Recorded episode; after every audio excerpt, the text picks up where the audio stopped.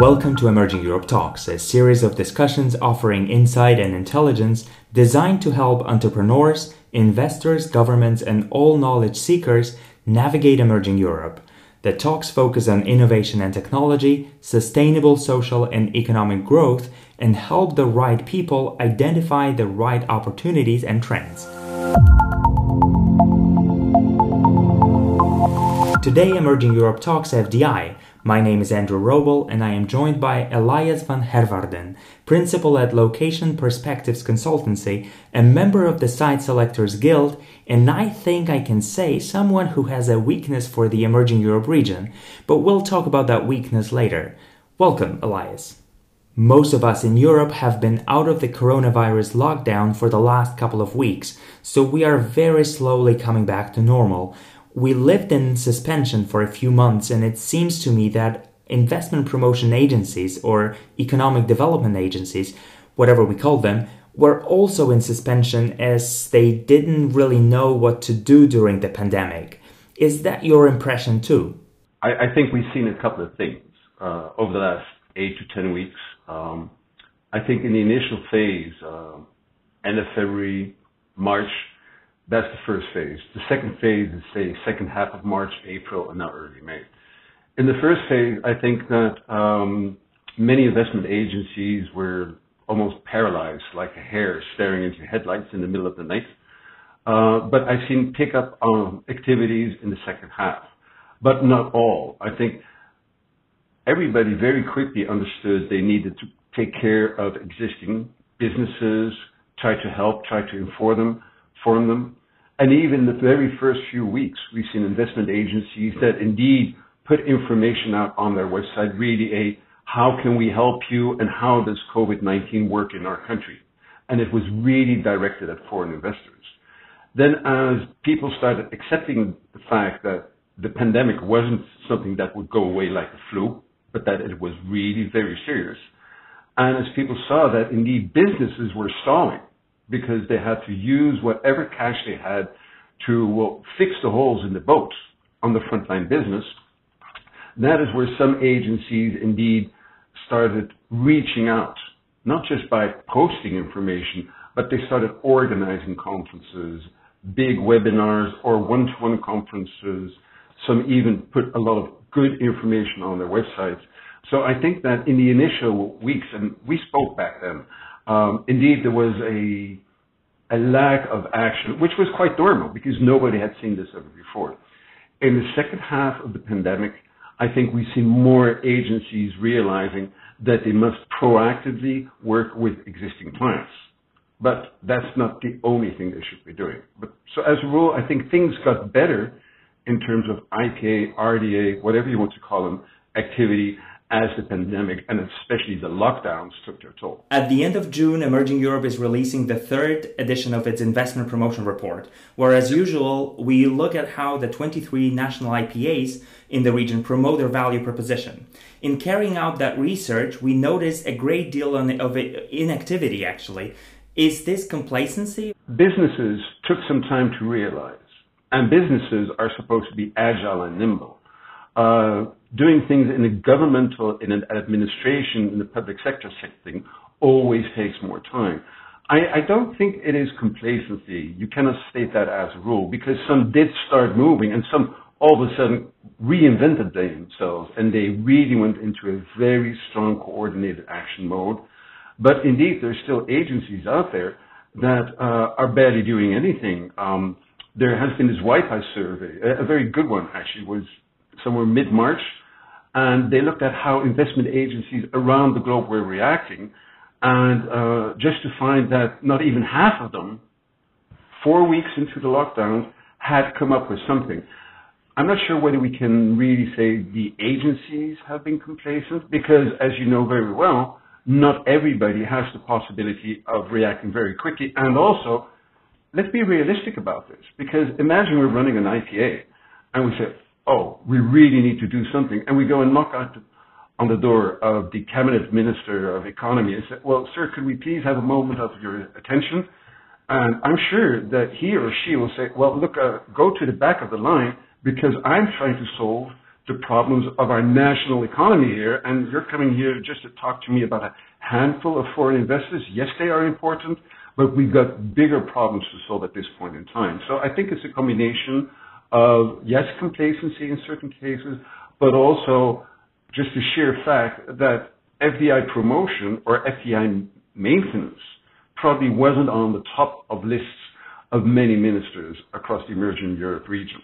And uh, do you have any um, uh, examples of that, you know, best practice, something that you would uh, you would recommend doing in, in situations like that? Hopefully, this will never happen again. But will it never happen again? Uh, I, I, just look took a look at some numbers of. Um, there's an analysis that I just stumbled on, and it actually was about the impact of the 2007, 2009 Lehman crisis on the economies of emerging Europe. And um, the writer said that emerging Europe never got back to the level it had been before that crisis. So I looked at the FDI numbers, and indeed, it's not only emerging Europe, but foreign direct investment globally, but certainly into Europe and as much in Western Europe as in emerging Europe, never got back. It took five years or more. So this is going to take a while to to really, really recover. Uh, best practices. Um, I, I, mean, I, have seen many examples. Uh, what I personally like is what Invest Lithuania did, particularly around global business services, an area that I kind of like a lot, and there's a lot to do in that sector in Central Europe and in emerging Europe. Um, but they start organizing a webinar, and the big question to answer, and there was no final answer, but the big question is global business services after the pandemic. And they staged this discussion and they started shooting individual Q&As with some of their members there. Uh, another great initiative was taken by, uh, sorry to jump out of the region for a minute, but it was by CINDE in Costa Rica. Um, they started reaching out to businesses, but also to the intermediary consultancies, communities, people like myself, and they staged e-coffees and um, nobody really knew what was going on, but everybody had the feeling together maybe we can see a bit clearer in this big sandstorm. So, so those are good examples of best practices. Um, then, of course, everybody did aftercare. Hold on to what you have. Um, of course, I'm not saying that's the wrong thing to do. I think you should absolutely be doing that. But there's also that thing about never waste a good crisis. During the Lehman crisis, we see companies like Netflix, they entered the crisis with 7 million subscribers. They came out of it with 37 million subscribers. And that's just one example. Uh, Groupon is another example. And we see companies emerging faster out of the crisis and gaining new market share. I think that as much as it might be difficult budget-wise, as much as it stresses or stretches actually resources of an IPA, if you see the business community changing around you, well, isn't now the time to start thinking, and what does that mean to my business? Because everybody's doing aftercare, but the battle for foreign direct investment will continue. FDI will come in different shapes and forms. So now is the time to start thinking. And I've seen very few companies engaging in conversations with IPAs on exactly this topic. But I think that that is a best practice element that some of the agencies in Central Europe are discussing already. I think it's a reflection to take very seriously.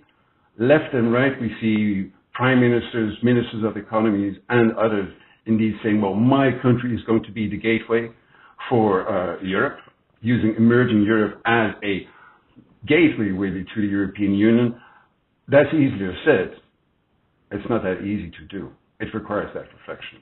So best practices, I, I think we'll see clearer on that when the dust really settles. But for now, it is indeed be out there, be seen, because the old uh, proverb, I think you call it in English, a friend in need is a friend indeed. If you're absent from the conversation now, don't come knocking at my door like when the dust has settled. I need you right here, right now, as a friend, as a conversation partner. And don't be scared to admit that you do not have all the answers. Nobody has them. So you mentioned the uh, the the webinar about the future of uh, the business services uh, sector. Uh, I remember four years ago, you and I uh, had our first discussion about the outsourcing sector in, in, or business services sector in the region. And unlike then, all countries and consequently uh, investment promotion agencies across the region. Um, are now trying to attract investment in the business services sector and I mean all of them. Uh, have you seen how have you seen the role of, of IPAs change in that time? Have they become more mature or better equipped? Uh, it, it's a beautiful question. It's a beautiful question, and I remember that conversation when we were in London. Uh, we first met. I saw the passion for Central Europe, for emerging Europe, actually, and indeed, I share that passion. And we may talk about the why behind that later. But um, have IPAs been changing? Um, yeah, some have. Some have. Some have really thrown a lot of weight behind the sector. Um, the Hungarians have. And historically, the sector has been important for them. They have continued that.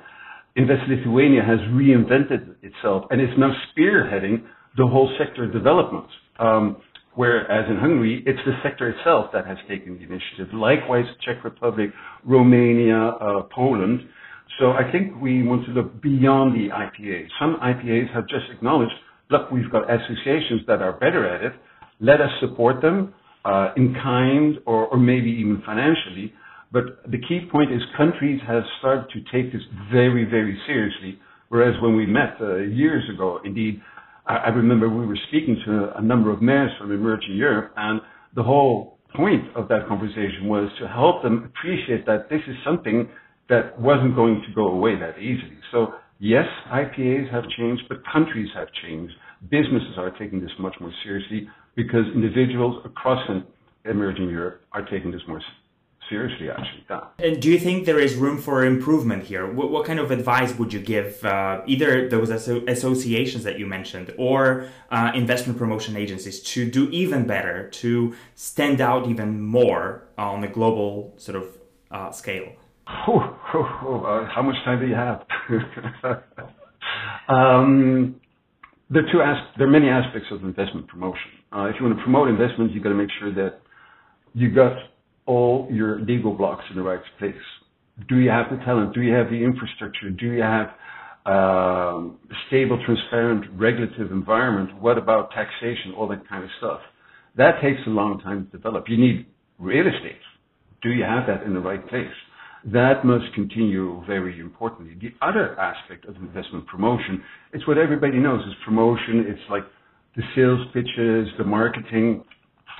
Um, and people are getting better and better at, at it. Though across emerging Europe, I think you still see quite some differences. Uh, the region has many different landing zones, and they cater to different business needs. But I think going forward, what will be very important now that we are taking this very seriously as a business is to cater to its growth. And that means that some cities, regions, and countries will have to focus more on advanced services, more on interactive. And it's not just about language skills, it is about empathy.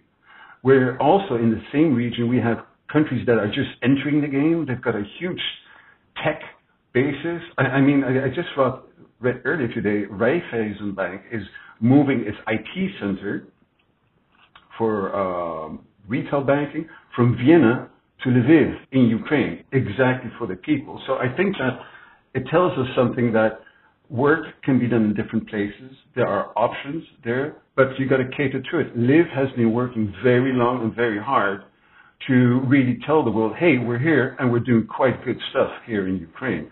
And I think that so going forward, countries, regions will need to make choices.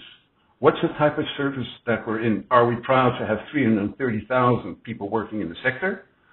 Or are we proud because we are working for the Googles, the Apples, and the others of this world with a cluster of 35 people, of 35,000 people? So it's about choices. It's about really developing the infrastructure, and it's also coming up with real value propositions because uh, if you just quickly scan the internet, everybody seems to be saying the same. But that's just my opinion. This was the first part of Emerging Europe Talks FDI with Elias van Herwaarden. In the second part, we're going to talk about the new trends in the business services sector globally and how these trends are translated into the region, and also how Emerging Europe can raise its game in attracting more investment in the sector. Stay with us. Elias, when we look at the business services sector globally, we see clearly that while emerging Europe's business services sector is growing, other geographies are also growing, such as South Africa or reinventing themselves like India. What global trends in the industry do you see and how can they affect sourcing in emerging Europe? Um, global trends. Um, at this moment, Andrew, we're stuck in a sandstorm, and I, I do not have that crystal ball where the trends will go after the dust has settled. But before we were struck by COVID, if we might refer to those trends, um, what did we see? Indeed, the bigger cluster is, of course, spread over India and the Philippines, and they continue growing. Absolutely. But the fastest growing cluster was indeed here in emerging Europe. And there are a variety of reasons for that, I'll be happy to have a conversation on that. But what are we seeing in the rest of the world? Yes, there's there's a lot moving. Uh, South Africa is still in there. Um, they are advancing, but in my personal opinion, uh, they they could have moved faster. But there is still a lot of voice-based work coming out of South Africa with all good reason and top quality. Um, there's a good finance infrastructure for the financial services industry, mainly directed at the Anglo-Saxon world, and they do fine. But they haven't really been able to make a mark. Um, though, yes, somewhere in sub-Saharan Africa, they start serving more um, more clients. But Nairobi is in there, in there as well. Egypt, on the northern tip of Africa, is creating havoc. Really, I mean, a lot of big companies go there not just for the Middle East, but really to service global operations. Think of Vodafone. Uh, their global uh, RPA center is actually in Cairo. And they shut down or reduced activities in some cities across emerging Europe because they find equivalent talent, or maybe even better talent, at a lower cost. So we see Egypt coming up. Morocco, indeed, is increasing its reach, particularly because French is so much a wanted for language that where, can you still find it in emerging Europe? Romania, some cities have space to grow, to grow, sorry, but not by large numbers. Then if you hop over to, uh, let's say, the Americas, yes, we have seen a fair degree of nearshoring, or at least putting the stuff in the United States itself, but Mexico benefits a lot. Costa Rica, I've mentioned them before. Colombia is raising. Montevideo is doing just fine as well.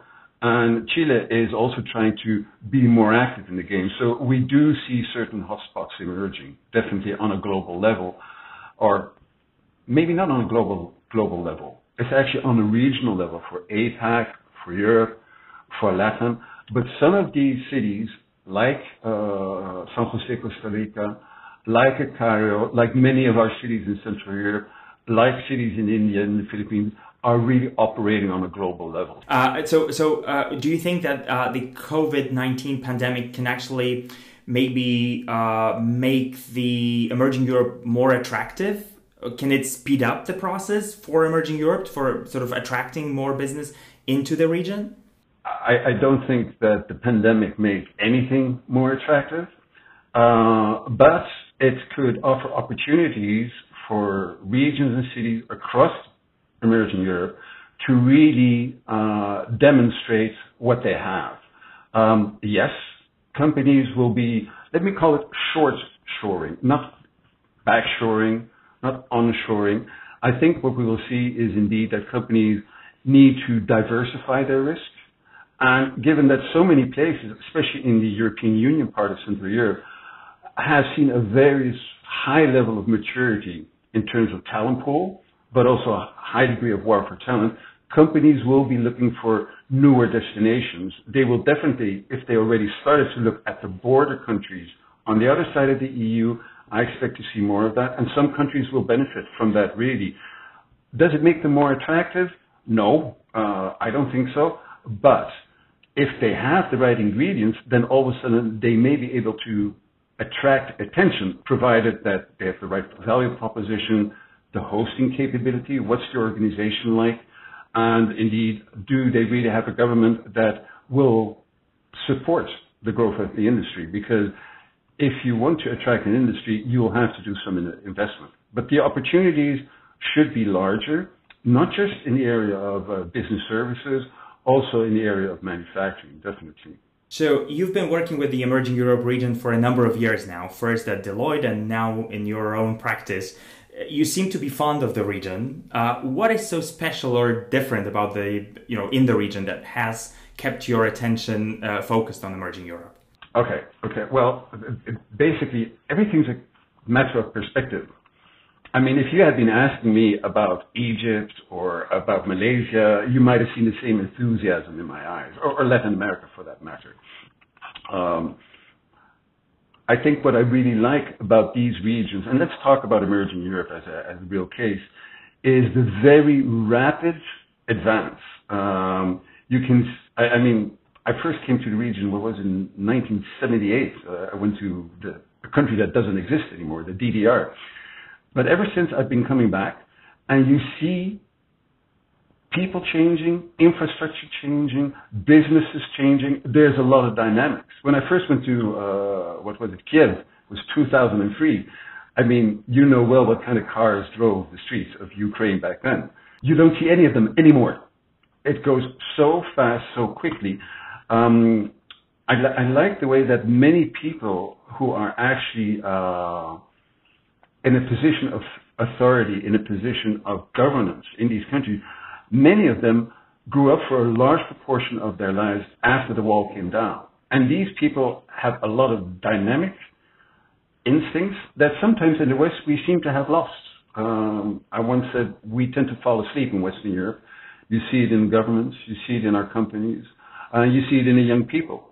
And so the emerging Europe attractiveness for me is about the dynamic nature of all these countries. And some have matured very fastly. Look, look at the Czech Republic. And others are just entering and actually coming in with a very good proposition. Uh, I mean, I mentioned Ukraine a couple of times. Uh, think of Kazakhstan, of Georgia. Um, and there's still a lot to discover. And I would only urge people, take a look. Take a look beyond your perceptions because this region is growing so fast. I mean, we are talking GDP increases of more than 3% against less than 1% in Western Europe. So it's definitely worthwhile. It is inspiring. Elias, thank you very much for your insights. You're always welcome. Pleasure to talk to you. Anytime. This was Emerging Europe Talks FDI. I spoke to Elias van Herwaarden, principal at Location Perspectives Consultancy. Everyone, thanks for listening. Stay tuned to the next episode of Emerging Europe Talks.